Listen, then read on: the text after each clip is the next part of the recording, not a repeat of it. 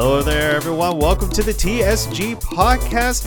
Just a huge disclaimer before we begin that all content produced on this channel is for education and entertainment purposes only. Enjoy the episode. Good morning, everyone. Hello, Sean. Another episode back in the saddle again. How are you doing? I'm doing good. How are you doing? I am confused and out of my mind. I really so the reason why I'm telling everyone this is because Sean here just sent me a uh a podcast earlier this week, and I I don't know who it's from. I think it's it's from the channel What Bitcoin Did, and it was a podcast about hyperinflation with Preston Pysh. And for those of you who are in the investing realm, you'll probably heard Preston Pysh's name multiple times because they uh, he was one of the original founders of the Investors Podcast. If I'm not if I'm not mistaken, is that right, Sean? Yeah, yeah. And so he went from a value investing perspective, and now he's really heavy into that Bitcoin realm. And uh, I saw this this YouTube that that you sent me, and I just got super. super confuzzled by it. I, I mean, all the graphs, all the charts, uh, you know, the lines going up and down. I have no clue what that means, or at least if I was starting, I wouldn't have that much clue on what all these lines are meaning. And so I figured that today we're going to not really focus on their YouTube uh, podcast episode, which I highly encourage. I'll put the link down below. It's a great podcast. Uh, I, I really enjoyed listening to Preston and, and the host. I, I don't know the host's name, but I really enjoyed him. Um, but um, I feel like, le- why don't we try to simplify everything now? Because we're we're getting into that time where the economy is going up and down, where, to- where there's a lot of talks about quantitative tightening, or is it quantitative easing? See, I, I I don't even know the difference between the terms right now. And I'm thinking, let's just simplify this because it's confusing as hell. Mm-hmm. And so, Sean, my first question, just like with the game of Go, there, there are base rules. There's easy set of rules, right? Mm-hmm. And being able to define those rules and then go from there.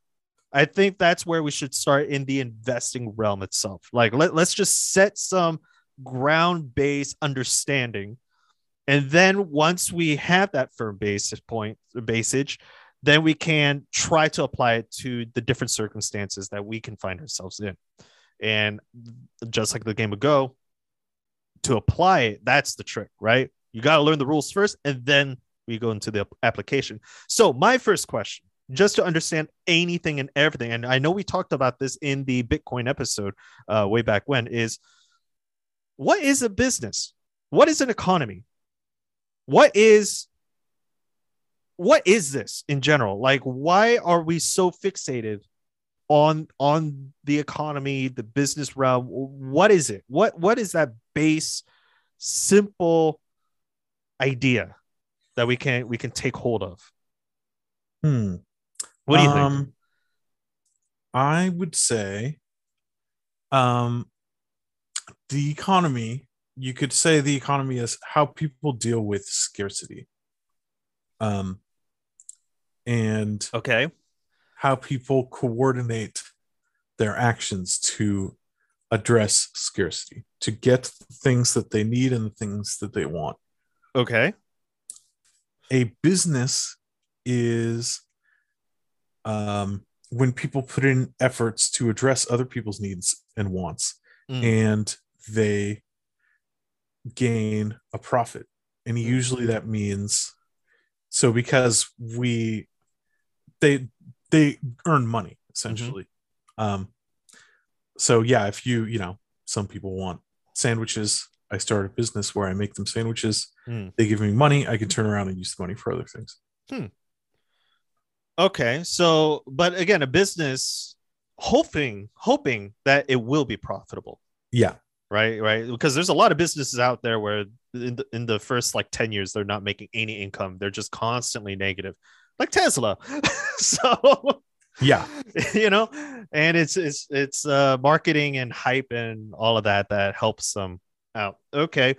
Uh, OK, so I'm still kind of I'm still kind of I'm going to be honest with you. I'm still I'm still kind of I think we can simplify it even further. I, I feel like we can. And so let, let's let's do this. What about an interaction between you and me? How, if we were to make a metaphor or or visual, Sean, you are you are a person, I am uh, I am a person, and say that our economy is just the two of us. How do we how, how do we interact with each other? Like, what is it that we we would do uh, in an economy if there's just two of us? And and the reason why I'm doing this is because every time I teach, or every time I try to explain this to other people, or even my students in general, uh, and no, I'm not a I'm not a business teacher whatsoever. It's just, you know, sometimes students ask me, "Hey, do you understand what this means?" Um, and so I like to pretty much visualize any type of business as another individual, and so and hence why I, I'm I'm doing a very simple simple uh, visualization here. So, Sean, how, how would our interaction be if we are just you and me is the economy? Um, let's see. Well, we need, we have needs and wants, right? So, okay, let's say um, you are, let's say we're on a desert island or something, and you are very skilled at getting food. Okay. You are able to spear some fish, mm-hmm, and maybe do a few other things where you, You can do it, and I have a really hard time. I try to spear the fish, and I can't. Okay. But I'm really good at um, creating shelter. Okay. Uh, and maybe at, you know, cooking the fish. Okay. Then uh, we can divide our efforts, and you can spear the fish and trade me some, and mm-hmm, I could uh, build you shelter and and cook for you. Mm-hmm. And so I have something of value to you, right? Which is a food source. Mm-hmm. Yeah. I'm very skillful in that. I am very productive when I do it. I'm very efficient uh, with this skill set. And you have a, a value that I want. You have a service that I want, which is I have no clue how to cook this fish. I know how to catch the fish, but I have no idea how to clean a fish, gut a fish. I don't know what what's the first thing. I don't even know how to make a fire in this in this scenario. And you do, you know how to do all that, plus make shelter. And so we come to a mutual agreement where I not, I not only give you my fish, but I'm going to give you my fish in hopes that you give me back a cooked product. Is that correct to say? Yeah. Uh, yeah. Okay. And so in our example, we are pretty much exchanging services to each other. Right. Mm-hmm. So there's no no concept of money just yet. So where does money come in? Um, money comes in when um, usually when there's more than two people.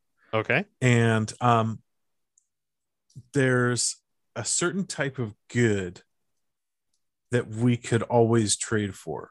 Like if uh, if, you know, I have uh some you let's say you have some fish, mm-hmm, and I don't have anything that you want, mm-hmm, then we can't do a trade. Mm. However, if a lot of people desire a particular thing, like uh like seashells, okay, um and you can pretty much, if you want to trade seashells for something else, you could pretty much always find someone to trade you for anything you want for seashells. Okay. Then, because that good is so desirable and it has some other qualities, mm-hmm, that, you know, make it good for this purpose, it becomes the in-between trade, mm, right? Where you uh, have some fish you want to sell. If I have some seashells, I could, mm-hmm, trade you the seashells. You could turn around and take those and get whatever you want because so many people desire those. So wouldn't, and this kind of reminds me of a film that I watched with Justin Timberlake. Uh, this was a while back, where they kind of use that concept of money in, in a very interesting way, which is time. Like the currency of the whole uh, movie was time itself. So would money, in our example, be an exchange in goods in time.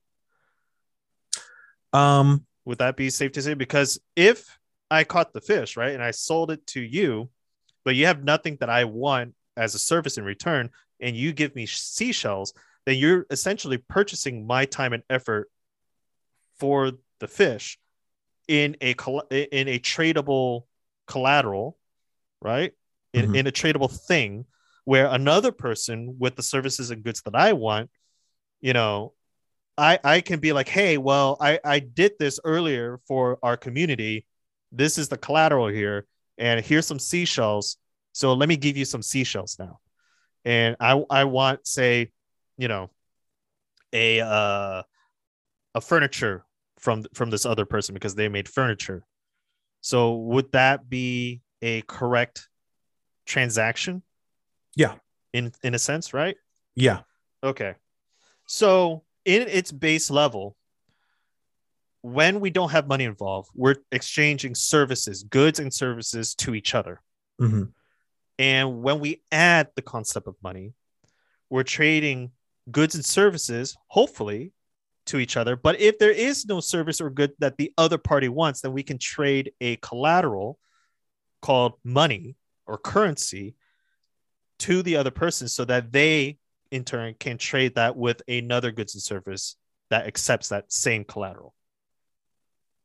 Am I confusing anyone now? so, um, I don't know about the word collateral. Okay, how we about can set that aside for now? Let's let's do currency then. Let's just say currency. Yeah, or, currency. Or item, I, I, item of yeah. value. Yeah. Yeah. Okay. Okay. Oh.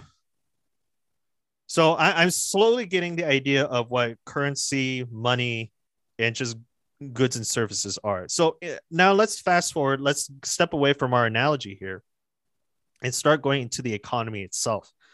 And the economy is essentially goods and services being traded, right? So a company mm-hmm. might develop uh, railroad tracks, but in order to develop railroad tracks, it needs to purchase an- uh, from another company that provides steel. Mm-hmm. Yeah.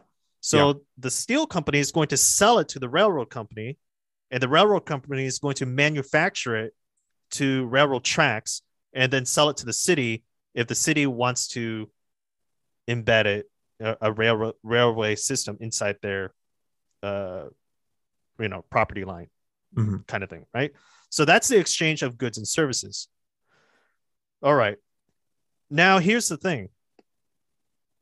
With investments in general, when it comes down to actually trying to analyze things and, and, and really see this, what's really confusing is that once we start stepping away from that actual transaction pattern and start going into more analytical stuff, like what Preston Pysh did in, in, in this um, uh, YouTube episode, it, then it gets really wonky and confusing because now they're bringing in like, you know, uh, rates, uh, interest rates, they're bringing in inflation rates, they're bringing in the asset uh, on books to over the span of ten years or something. So what does all of that have to do with just business in general? Is this really required to be looking at, or can we just keep it as simple as we can, which is let's look at a company, look at the transaction and go from there? Like, because it's, it's like super confusing for a lot. Yeah, I would say people will make something more complex if they can get some benefit from that. Hmm. So, um, so, you know, you can borrow and lend money, mm-hmm. um, and you can charge an interest rate mm-hmm. so that you, if you lend someone money, then they are having to pay you extra when they pay you back, right? Because you need to be, uh, incentivized to actually loan them the money. Oh, just wait, wait, as an so, example. Okay, so so lending of money. Okay, let's stick with this topic because this is a uh-huh. confusing topic too. So, all right, I have I have an income, right? I have a revenue income every year, right? Uh, and so for me to purchase any goods, I have to stay within my income, like goods and services, right? Mm-hmm. Now, if I want to go past that, past my say say that I make twenty thousand dollars a year. If I want to go past twenty thousand dollars a year, why would anyone let me borrow money? What? Okay, so Sean, if I was, if I wanted to go past my income range, what would I have to do if I asked you, hey, Sean, I need an extra five thousand dollars. Can you lend me some, some money? What is, what is, what is, what are things that you would be looking for? Because this, this kind of goes into the idea of the credit system that we have here in the United States. So, and I like to keep these things as visual and as personable as I can. So if you were a creditor, or if you were a, a company that has some money and I came up to your door and I asked you, hey, Sean, can you lend me five thousand dollars? Would you lend it to me? Why or why not? Um, so one of the things I will think of is I'll try to figure out how likely you are to pay me back. Okay. You know, and then I might say, okay, you want to borrow five thousand. So next year, I want you to give me five thousand three hundred dollars. Okay. So three, five thousand three hundred dollars. That's what, six percent? No. That's, I don't know what percentage. What, whatever percentage that is. I'm not um, good. We don't. Yeah. I'm not. Yeah. I okay. Wasn't okay. So I had to give you go an extra. Yet. Extra but, interest. Yes. Yeah. The idea is I'm going to get more money. This is yes. what's going to motivate me to give it to you.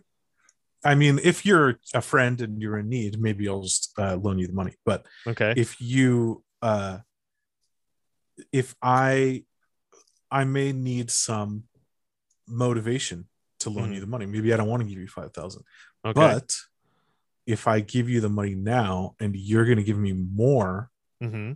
when you give it back, well, that's different. Now I'm more motivated, right?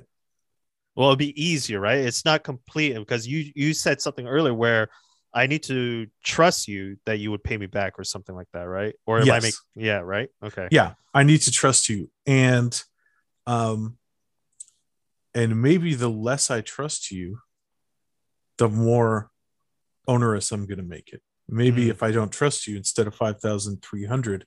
Maybe I'll bump it all the way up to six thousand, you know? Oh, dang. Okay.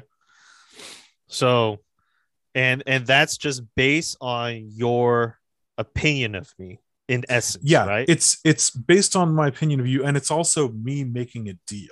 Okay. Like, how much do I want to loan this person money? You know, okay. if it's like, if this person, I'm a little worried they're not going to pay it back.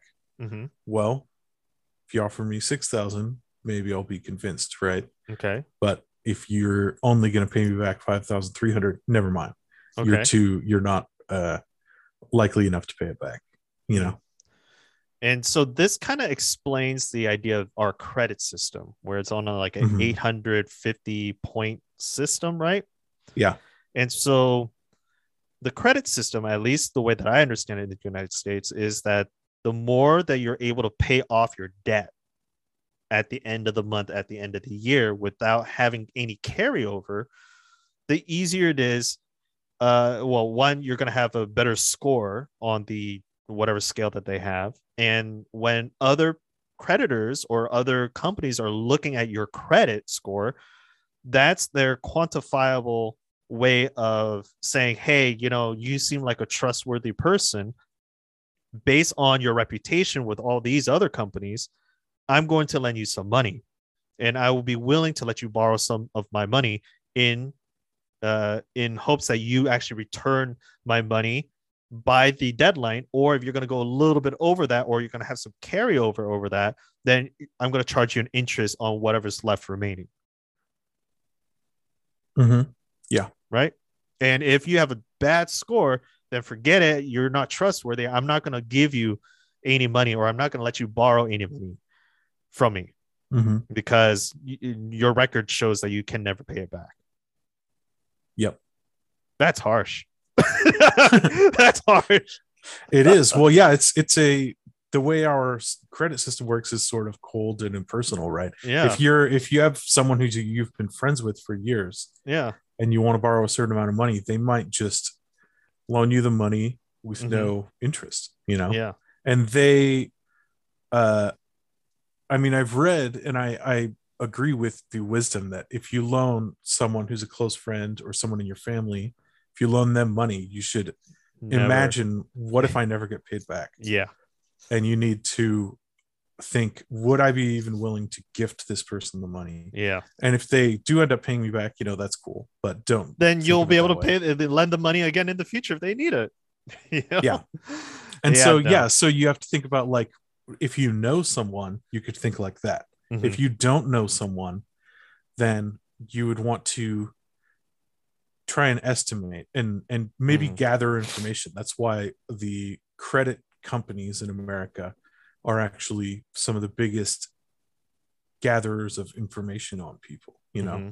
they collect uh, tons of information about us because they're estimating our ability to pay. Yeah. And that's why sometimes, you know, you, there's a cap to how much you can borrow.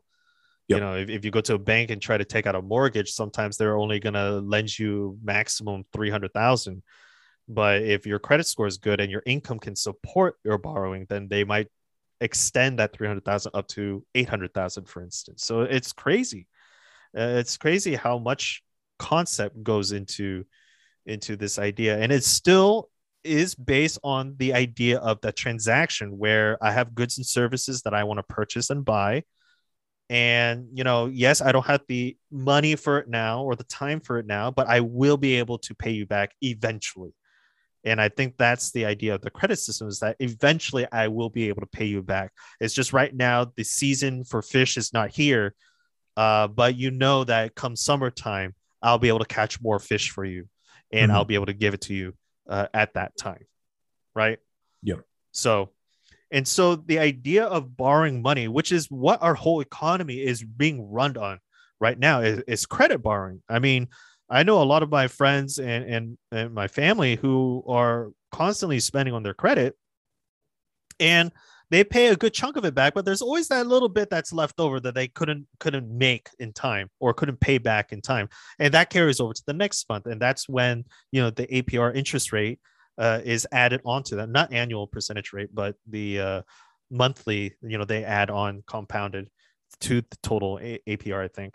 But th- that's how they get you, is that that interest builds up over time for the leftover sum that you did not pay back by the end of the month, right?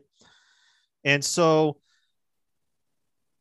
going from there, I don't know. Do you think that with credit, with borrowing credit, because in that fishing example, I have to, when summer comes, I have to work harder to pay back my debt to you. If I'm borrowing money from you, borrowing seashells from you, and I'm the fishing guy, mm-hmm. then summertime, I, I need to fish more fish. I need to catch more fish to pay back to you. Yep. So that means that come summertime, I have to be more productive than I am currently. Mm-hmm. Does that make sense? Yeah. Yeah. So with borrowing of credit, and the way that I see is that the more that we use credit to as a tool, the more productive we have to be in the future to pay it back. Mm-hmm. So is that a good thing, though? Because I find that, that that might be a very good thing for an economy, that if we're if everyone in the economy starts borrowing a lot of, you know, money, well, they're going to eventually pay it back, and say that they're extremely trustworthy people that will pay it back. That will boost productivity. Right. And if productivity is boosted in an economy, that means that the overall economy is doing very well. Yes. Yeah, I mean, there's caveats. Uh, okay, you know, maybe some people shouldn't be borrowing because maybe they they won't be able to pay it back. But yeah, I mean, if you think about what might motivate someone to borrow, mm-hmm. um, there's a couple additional factors. Like, one factor is if you're fishing and you can think of a way where you know you will be more productive, but you need an investment. Mm-hmm. Like, let's say you are fishing without a net and you know that you could get more fish with a net, mm-hmm. then you could borrow the money to buy the net, mm-hmm. to get more fish and then pay back the loan. Okay. Right? Um, so, so me borrowing money and, and putting myself in debt right? Because mm-hmm. I'm borrowing money and I'm putting, I'm already putting myself in debt. And a lot of times we don't like to be in debt, right? Mm-hmm. Especially we're, we're very bad at finances. So in this example, why am I putting myself in debt? Because that's bad, isn't it? Um, not always. No, like if you, uh, if you're making it hard here, man. Well, because the think about the thing with the net, right? Okay. Uh, if you are putting yourself in debt to buy a net, uh-huh. I don't think that's bad, you know, because okay. imagine if you had no other way of, to afford the net, mm. you know, or you have to spend time making it, right? Which is time mm-hmm. you're not fishing. So for whatever reason, you need the money to get the net. Mm-hmm. Um, I think that's a good thing. Because you know, it that, speeds up my chances of catching more. Yeah. And it allows. So think about what's happened. If there's someone else over there who has more money uh-huh. and they're just sitting on it, right? And they could spend it on things to make themselves feel better, mm-hmm. but they could also lend it to you. Mm-hmm. And now you're more productive. They get their money back later. Um, Plus interest. Yeah. And they live in a more productive world now, mm-hmm. right? Now they now they could have more fish, mm-hmm. you know. So lending isn't always bad. Um, lending, lending and borrowing isn't always bad. Now, if you can't pay it back, that's different. You know, some people have maybe a gambling mentality, or they don't.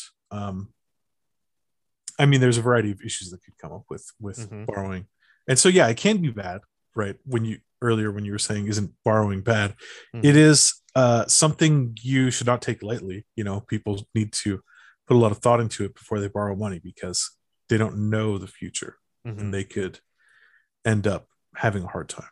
Mm. I'm still absorbing everything. I, I, I'm. Th- this is a lot of info to, to, to absorb in, in one sitting. So mm. let's see here. So not all borrowing is bad. And right. it, it depends on what you do use that money for. And if it's worth borrowing money to be able to speed up something that is productive, then you would say it's it, it's a safe route, mm-hmm. more safe route, right? Rather yeah. than I borrow money. And the reason why I want to borrow money is to uh, purchase, you know, a new, I don't know, handbag. Right. Mm-hmm. I want to borrow eight hundred dollars from you because I want to buy this new handbag that looks really, really awesome, or a new uh, gaming system because it looks really, really cool. Mm-hmm. And it, it has R G B lights everywhere. Uh, and I'm only using it to play with, you know, I'm not using it for anything productive. It's just for my leisure. Then that would be somewhat of a bad type of debt that you're getting yourself into. Mm-hmm. Okay. So there's a good debt and bad debt. That's what that's what I'm getting at. Yep. So now we we kind of understand what the economy is going through. I, I think with our simplified example is that we're borrowing a lot, and some companies might not be able to pay back because they're borrowing past their productivity. Mm-hmm. Um, and so with the economy going into a huge turmoil now, I can't I can't put my finger on what the heck is going to happen, because, you know, uh, the Federal Reserve just made an announcement, or is going to be making an announcement later today, this week, uh, about their plans for the inflation idea. Uh, there's a lot of talks about that right now. And so what do you think is going to happen uh, just in general? Because with businesses going sideways right now, and some are going up, most are going down. What, what, what, if we were a company right now, what, what can a company or what can a person do to, to really fight against this, this fluctuation? Is there a way to fight it, or do we just have to start paying back our debt and, and really just go from there?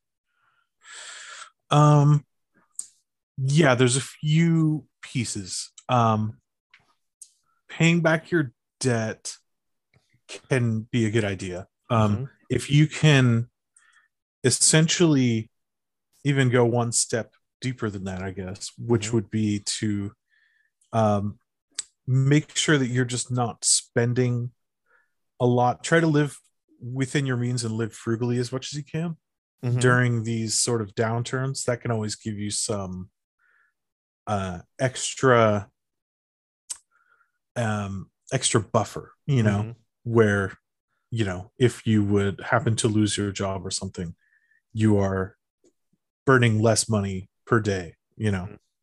Um, now another aspect of it is, um, let's talk about inflation in our very basic discussion that we've been having about, um, you know, what money is, borrowing and lending and stuff. Mm-hmm. So if you imagine our very simple economy with seashells, okay. Um, then imagine that a small group of people found a ton of the seashells. Okay. And they start going around buying things. Okay. Like there's, so a bunch of new seashells have been found. Mm-hmm. Before, let's say there were only one hundred seashells mm-hmm. in the whole economy. Mm-hmm. And now these guys, you know, were digging somewhere on the beach and they found one hundred more. Mm-hmm.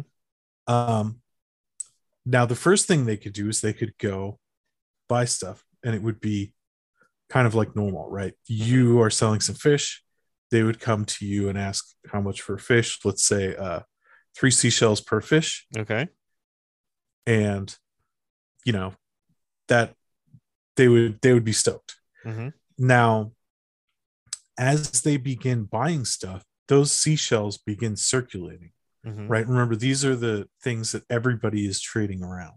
Mm-hmm. So the entire, the number of seashells that is actually moving through the economy, it was one hundred. Now it's starting to go up, right? When they bought that first fish, mm-hmm. now there's one hundred three seashells moving around, right? Okay. And you, having sold the fish, you're going to take those three seashells, buy something else. Mm. And um, if you think about it, the real price of the fish that you're wanting to sell it for, it's mm. not just a certain amount of seashells. You kind of want a particular cut of all the seashells, mm. right? So if there's one hundred seashells, then you were hoping to get three percent of all the seashells per fish. But that's uh, that's under the assumption that you know what the total number of seashells there are uh, no. in the economy, right? No. You don't. Oh. I mean, from well, I mean, God's if you're, if you're view, calculating three three uh, percent, that means you have to have a understanding of how much total money there is or total seashells there are in, in is, that circulation. Yeah. Or you um, have to have the uh, idea of this is how much there is right now. So it's it's from the God's eye view of me telling the story. Uh-huh. Uh, we calculate the three percent, but oh, okay. You okay. in the story selling the fish, you're not calculating the three percent, mm-hmm. but you are basing your price. price. You're basing it off the scarcity of the seashells. Okay. Right. Okay. If there was an infinite seashell machine, mm-hmm. like a Star Trek machine that just made infinite seashells, yes. you wouldn't even take seashells for your fish. No, I would not. Because they're not, they're worthless. Yeah. Right? Yeah. So, um, that the scarcity of the seashells matters. It's more amorphous. You can't perfectly calculate that you want exactly three percent of all the seashells, mm-hmm. but it's kind of like that where you have a sense of the scarcity of the seashells. Okay. And so my point is these guys who found an extra hundred seashells, they start spending this into the economy. And now the total number of seashells is growing. Okay. It's becoming less scarce. And so eventually you're going to get a sense of the new level of scarcity of the seashells. And you're going to start asking for four or five or six seashells per fish. Hmm. Well, I actually have a different scenario in my mind, uh, and and please, uh, I'm I'm going to build on top of your your current scenario. So say that you there's a new group of people that found a hundred seashells, or even a thousand seashells, but let's keep it a hundred for for simplicity's sake, right? Mm-hmm. If I was a sea, seashell owner, or if I was I was a fishing shop owner, I I don't know if I would understand currency enough to understand that this currency is scarce, and that's why I traded it. All, all I would, and I'm taking from a viewpoint of a person who's selling in, in this hypothetical scenario.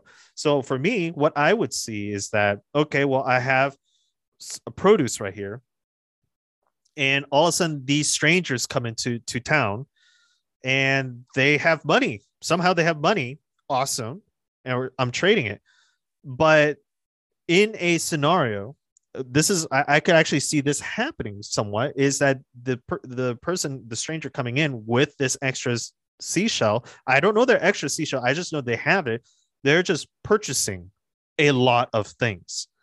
And mm-hmm. in my small community, if there's only a community of eight people here, and they're purchasing everything known, all the produce, all the uh, assets, uh, not pro- assets, I don't want to use that word just yet, but all, all the, you know, stuff that we have, well, there's nothing left for the rest of the community. And so I'm looking at the seashells to be like, hey, what's going on here?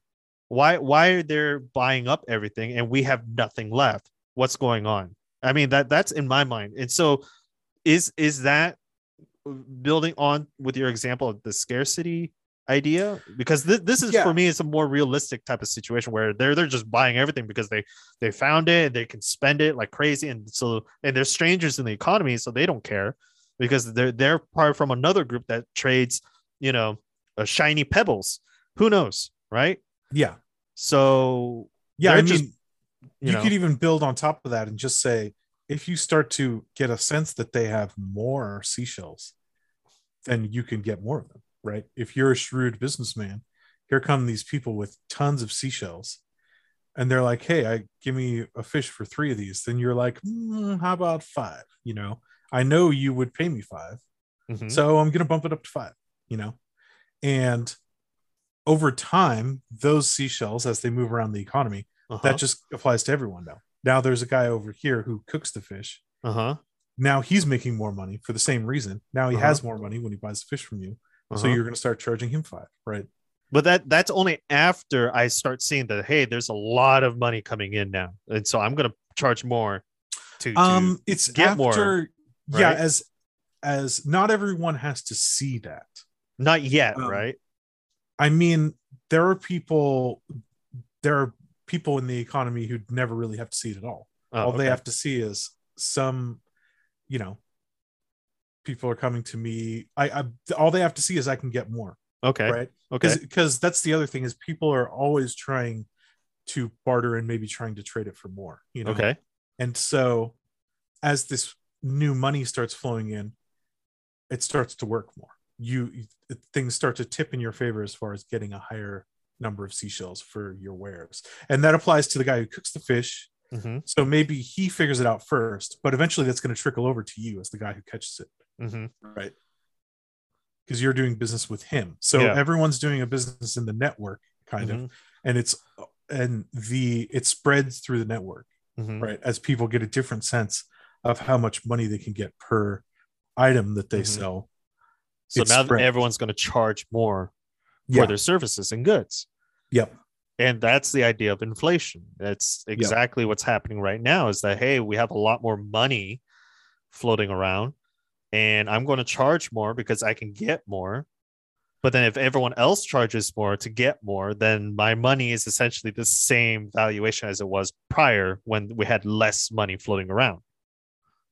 Yes. Now there's another side to the inflation coin. Okay. Let's make sure we've got that first. Though, okay. Right? We, okay. We, um, I'm seeing this side. So, so, all right, let's, let's, let's go on with this hypothetical scenario. Okay. All right. So, um, the, for inflation, there's a, a saying that's good to have in mind. Mm. They say inflation is too much money chasing too few goods. Okay. So we talked about the too much money. We could also talk about having too few goods. Okay.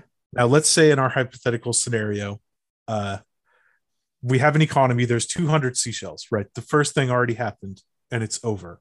Okay. Now fish costs six seashells, and you know things have things have sort of normalized, and and things have been the same now for a long time, for years. Fish have cost six seashells, and everything's been relatively stable. And then there's some kind of disaster. Maybe uh, a small volcano goes off and part of the island is now covered in hot lava. So okay, um, there's an area where people used to, there's like a forest where people used to cut down trees from. Now a lot of those trees are destroyed. Mm-hmm. Um, there's an area where people used to fish a lot. And now that side of the island, you can't fish over there because there's all this lava pouring everywhere. Mm-hmm. So now you have less wood, less fish, and there's just in general less stuff okay. to sell. And okay. there's nothing you can do about it. What's going to happen? You're going to have to charge more prices, right? If you're the guy who fishes, you used to be able to get twenty fish per day. Mm-hmm. Now you can only get ten per day. If you can't get enough money to sustain your operation, you got to just stop. Mm. And the economy probably won't let you stop because they want to eat. So mm-hmm. what are they going to do? They're going to pay more money. Mm. So supply and demand. Yeah. Supply and demand. So if supply is low, demand is high, prices go up. Yep. But if there's too much supply and not enough demand, prices go down because we don't care for it. Yes. Hmm. Oh, business, man. Business. Yep. And the, now the tricky thing about inflation is inflation is an attempt to measure all the prices. Mm-hmm. So supply and demand, you could apply that to, um, you know, just a particular good, right? Okay. Let's say the, like, let's say every, there's, let's say there's like a hundred different goods on our island, but okay. only the price of fish went up for some reason. Let's mm. say people just start talking about fish. They talk about how much they love it and they just get excited about fish and they start buying more. Mm-hmm. Well, if you add up all the prices across the whole economy, it hasn't changed very much because mm. only the fish changed. Mm. The thing about inflation mm. is it's uh, it applies to everything, mm. right? When there's either too much money, that will raise the price of everything, mm. or if there's too few goods in general, mm-hmm. that will raise the price of everything. But if the price of one or two things goes up or down, that has nothing to do with inflation or deflation. That just has to do with just market culture, psychology yep. in that industry or sector. Yeah. Mm. So, and the reason why I, I there's so many I, thoughts that's going through my mind right now. So with inflation going up, and with the idea of everyone going to crypto or now leaving crypto based on last week's news, and with, with with just people just being freaked out and wanting to know where they can store their money. Do they store it in the mattress? Do they store it in the, you know, in a vault somewhere? Do they keep it in the bank? Do they keep it in E T Fs or, or index funds or whatnot? I, I just recently came across a Warren Buffett uh, short clip, like it was like a fifteen second clip or something. Mm-hmm. And Warren Buffett explains his rationale for purchasing assets. And this is something that I kind of have already agreed with way back when, but I, I want to hear your thoughts on it. And I don't mean to add the biasism already. So I should probably should have told you what it was first uh, before adding my opinion on it. But here, here, here's the idea, and I'm going to paraphrase this heavily. And so I was watching this earlier this week, and Warren Buffett said, you know, you can put your money into gold. He doesn't like to put his money into gold because gold is is is just gold. I mean, he's his reason is that, well, if I put into gold, yeah, over time it might have a storage of wealth, and I might be able to sell it back and get the same purchasing power as I did back then. But why not purchase a, a a pound of chocolate, or why not purchase an acre of land, or why not purchase a company that produces candy? If inflation's going to happen, it's going to hit everything. Like our example, it hits everything, right? Mm-hmm. So if you want a storage of wealth, might as well purchase into something that is a productive asset or a productive or an asset that has a potential to be productive, and purchase that rather than gold itself. And, I, and I'm just going to highlight gold because that's what the quote was comparing it to. So it wasn't comparing to any cryptocurrency, although there could be some arguments to be made for either direction. Mm-hmm. And so what are your thoughts because he's saying that whether inflation goes up or not, people are still going to pay for a pound of chocolate. People are still going to need food on a farmland. So if you have an acre of land and you're producing on that land, people are still going to buy it. So storage of wealth is it's the same, whether you purchase it in an acre of land or in a bar of gold. But I'd much rather purchase it in an acre of land because I can get interest on it. That that that was his quote. So yeah. What are your thoughts? I, I thought it was a very interesting quote. I haven't heard that in a long, long time. This was uh, one of the annual reports. I think it was like a two thousand eight annual meeting uh, that he said this in. I, I don't recall the exact date of it, but. Yeah, it seems Warren Buffett's strategy is pretty much always to own a business, mm-hmm. you know, um, and it can, um, I mean, it works. Mm-hmm. Um, I would not say that, you know, owning gold is a terrible idea, mm-hmm. but I would say that uh, owning businesses is pretty much always a good idea, mm-hmm. you know, especially if you're doing, uh, putting in the homework, putting mm-hmm. in the time to get a business that works well.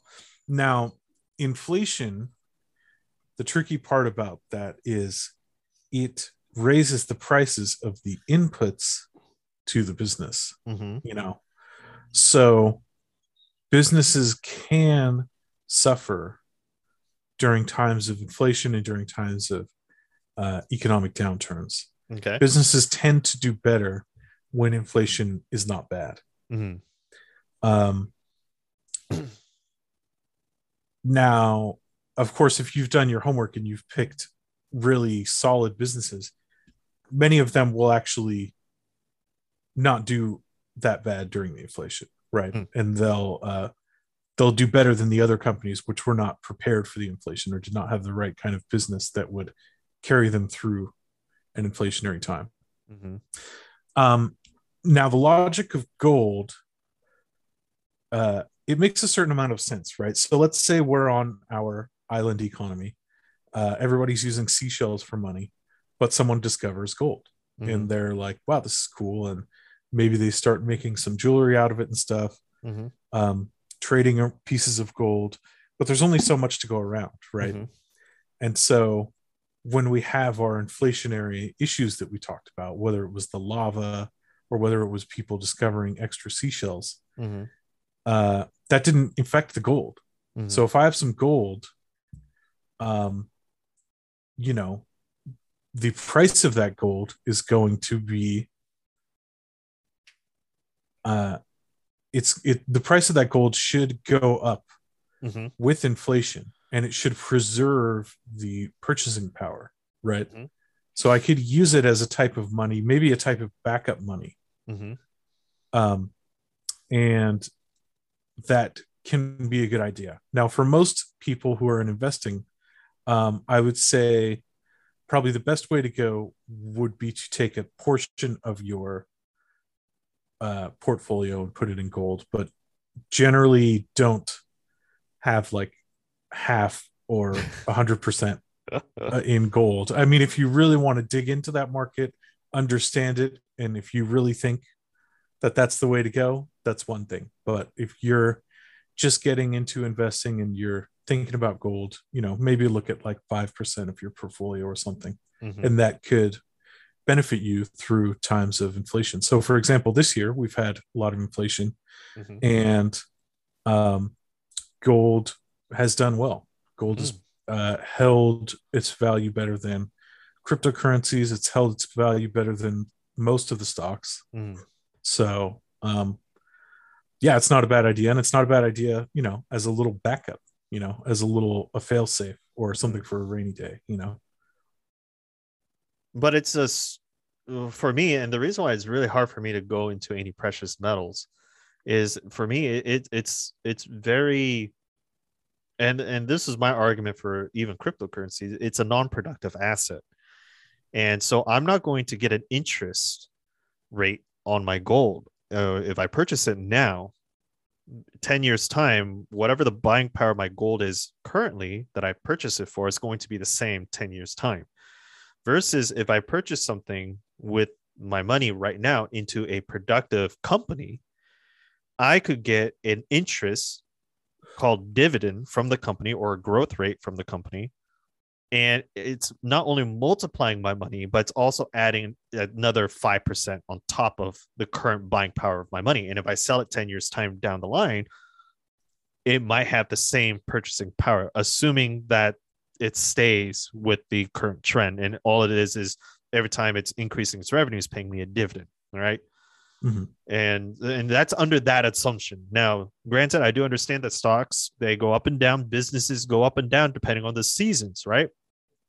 If it's winter and it looks grim and, and bleak, you know, stocks might not be a good uh, time to, you know, withdraw your money, so to speak. Don't, like, don't sell, at least in my opinion, don't sell when winter is here, right? Uh, when summer's here and everything's super productive, that might be the better time to sell because you'll have a better chance of recuperating your purchasing power. Um, but that that's my opinion, and that's still my opinion uh, to this day uh, versus, you know, any precious metals or any cryptocurrency. And I don't know. I don't know if that's the right move. And and that's the whole fun of being an investor, is that you're always stuck in the dark. It's frustrating at times, but you know, if it if it, if your theory works out and and it pays out, then that that's the whole fun of the game, I think. Mm-hmm.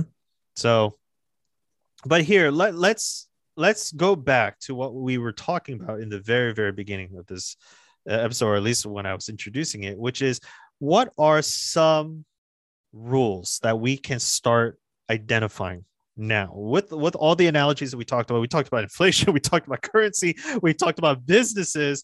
We talked about good debt versus bad debt. We talked about a lot of stuff today. It didn't even seem that much, but what are some ground rules that you see that we should really define for any type of investor? Uh, whether they're a crypto investor, gold investor, silver investor, stock investor, E T F investor, what are some ground rules, Sean, uh, that that you see? I, I have some uh, that that I think we I've been sharing along this whole podcast journey that you're with me for. Um, but what are what are any ground rules that you would like to mention, repeat, or bring out as a new concept? Um. Let's see. I would think of things like understand what you're buying. Okay. Put in the time and the okay. homework to understand it. Okay. Um, so homework will probably be the first rule of any investors, is always do your homework, right? Mm-hmm. Okay. Yeah. Now, would you say that's a basic rule, or is that more of an advanced rule? Like, if we're trying to really simplify it for everyone, would that be more advanced, or would that be a basic? What do you think? I don't know. I oh, if okay. I mean, maybe you can think of something more basic, but I think that would be in the first five. Okay. Okay. Sure. So homework. Know. Okay. Um, you know, and and sort of the inverse of that, which is don't just follow the crowd. Yeah. Yeah. Um, that's be contrarian for the most part. Yeah. Yeah. Yeah. If you um, if you are really investing based on the way the winds are blowing and the way everyone is acting, you need to really ask yourself: do you actually have an edge? Do you actually, if if I'm like running Facebook, mm-hmm. you know, and I can see what people are talking about before anyone else knows, mm-hmm. then maybe I have an edge on these sort of just ideas that everyone gets worked up about. But mm-hmm. a lot of people, I think, um, just average people, you know, you go to work, you you hear about it from your coworkers. Yeah, you hear about yeah, yeah. things from your coworkers. You see things on Twitter or whatever, and you say, "Oh, I."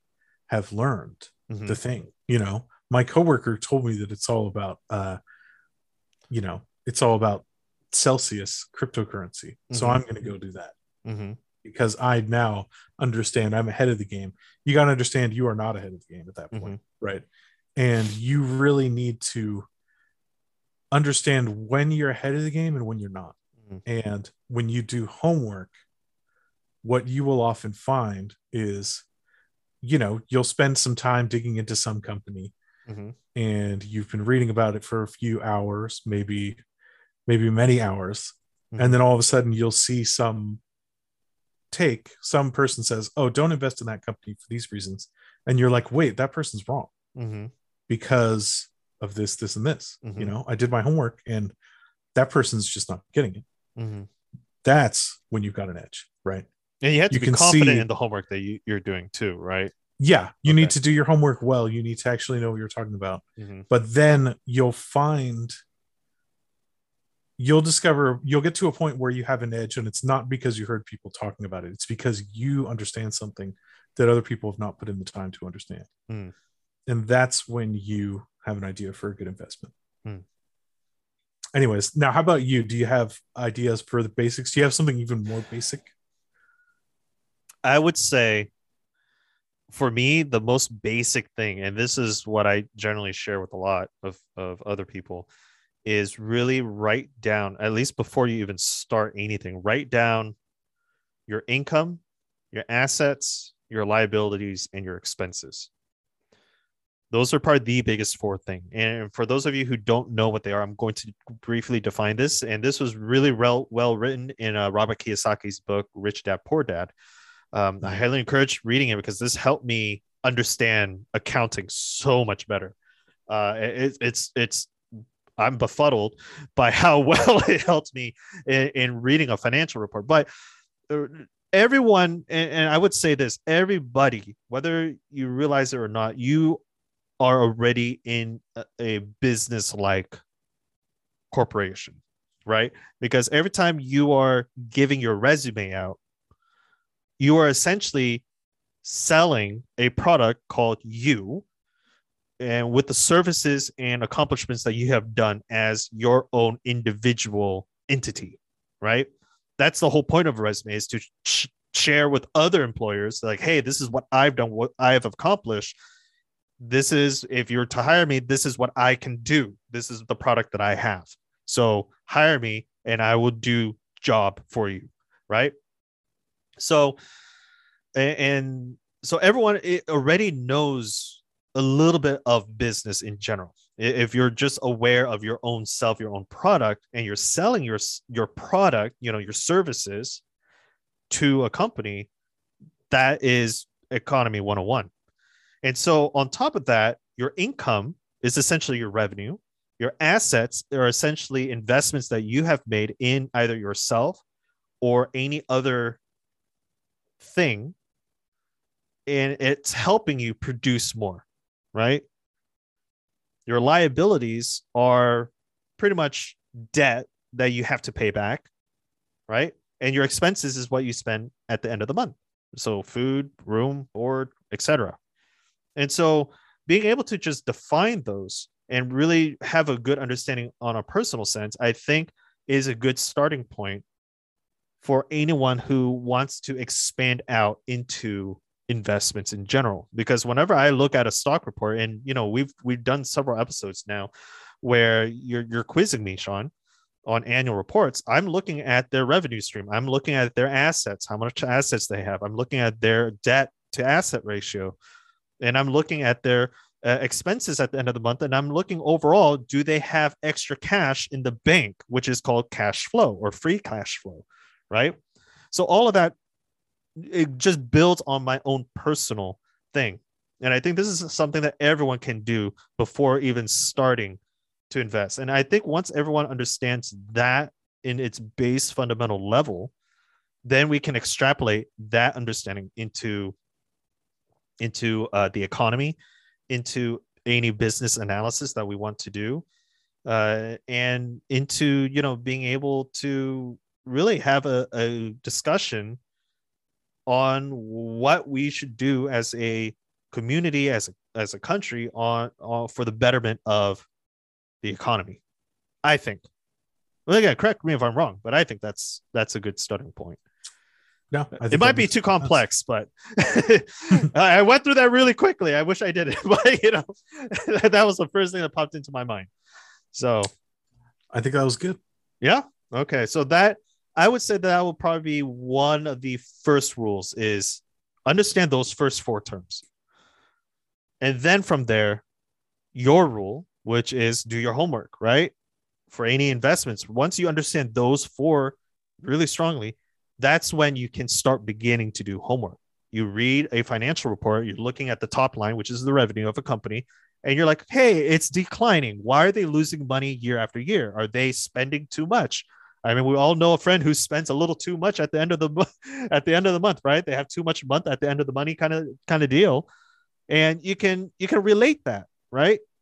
Or if they're they're increasing their revenue year after year, that means they're doing something productive. And they're like, okay, well, if you're increasing your sales year after year, that means your income is going up. Now, are you a type of individual who is saving money, or you're spending all of it plus more? And so you look at the bottom of the line, which is your cash flow. And you look at the cash flow. Is it increasing? Is it decreasing? What's it doing? And you can relate that to another friend that you had who is a good saver. Their income's increasing every year. And they are kind of like, uh, they might be spending too much still, but their income is still increasing. So is that the type of person that you would keep lending money to? And it's just relating from your personal experience and extrapolating out. And is there a third rule? So homework, understand just basic accounting, like super simplified basic accounting.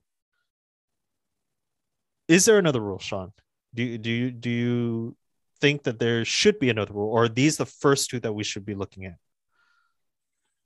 Um, just to understand the economy, understand business, or, or let's keep it simple. Understanding yourself, and because everyone has a different circumstance, right? So, what is a base rule? Those two, I think, are pretty good. I think those two are pretty good. The next thing I think of is learn to manage risk. And I think risk that management would be okay.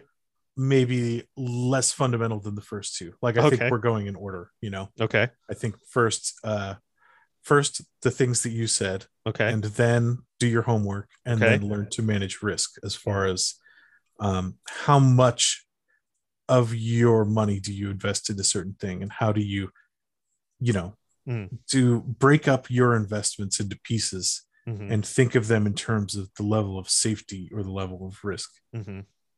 and not volatility. There's that's a side thing, but finance people have used the word volatility and risk interchangeably, and they're not mm-hmm. the same thing. Risk is, I'm talking about the English word risk, the word risk the way normal people use it. What are the risks of, of putting money into this thing? Sorry, academics out there. we're, yeah. we're, we're not talking academic lingual. We're just talking, hey, regular people lingual here. Okay, so risk management. Understand how much money you're willing to lose in an investment. Yep. Okay. And I think that the next rule is probably a little bit more advanced, but it's something that I would say has been tremendously helpful, which is to invert. Invert. Invert. And the reason why I say invert, and I'm going to describe inversion really quickly, is I teach students in, in my science classes that whenever you come across a multiple choice answer or question, look at the answer and tell me what it cannot be, right? That's the easiest way to do process elimination, is just understand what the question is asking and then try to find a way to pretty much look at the answer and know that that's absolutely false. And I think that the idea of inversion, being able to use that process of elimination in answering harder homework questions, rule number two, uh, when you're doing research on anything, Bitcoin, investments, equities, whatever, when you're when you're taking that approach, it makes things way easier to understand. So for instance, if you're looking at an energy company and you're asking yourself, hey, what makes an energy company profitable? I would invert that question and be like, what can I do to destroy an energy company? And it's much easier to approach research that in that direction, because now you know what to look out for. That's a good, that's a good idea. Yeah. It, it just makes it easier. It, it, it's really hard to find the correct answer. So look for the incorrect answer and then just use that as a check mark and be like, okay, is this company doing this incorrect answer? If it is, okay, this is a company that I don't want to look into anymore. I think that's a good way to clarify thinking. Yeah. Yeah. It, it, it's a great way. And I, I love using it. Uh, it's, it's helped reduce a lot of my research time by quite a margin. So anyways, anything else? That that's more of an advanced rule. So I would say that that's probably much later. Uh, but that's something to always keep in the back of the mind, especially when you begin to do homework on anything. Um, yeah, no, I think that that pretty much covers it. Okay. So those four, I think those four is a good, good starting place for a lot of people. Um, now the idea of applying all those four, we might have to say for another episode. So, mm-hmm. Which is like the game of Go, you know, you learn the basic four rules and now find Uh, apply application or find a person who's already succeeded and learn from them, right? Yep. Yep. Anyways, that's it for today's episode, everyone. So thank you guys so much for listening. Uh, if you guys have any comments, questions, or anything, please, please use the link down below uh, to email us or to leave a comment. And until next time, don't trade a dollar for a penny. All right. Take care, everyone.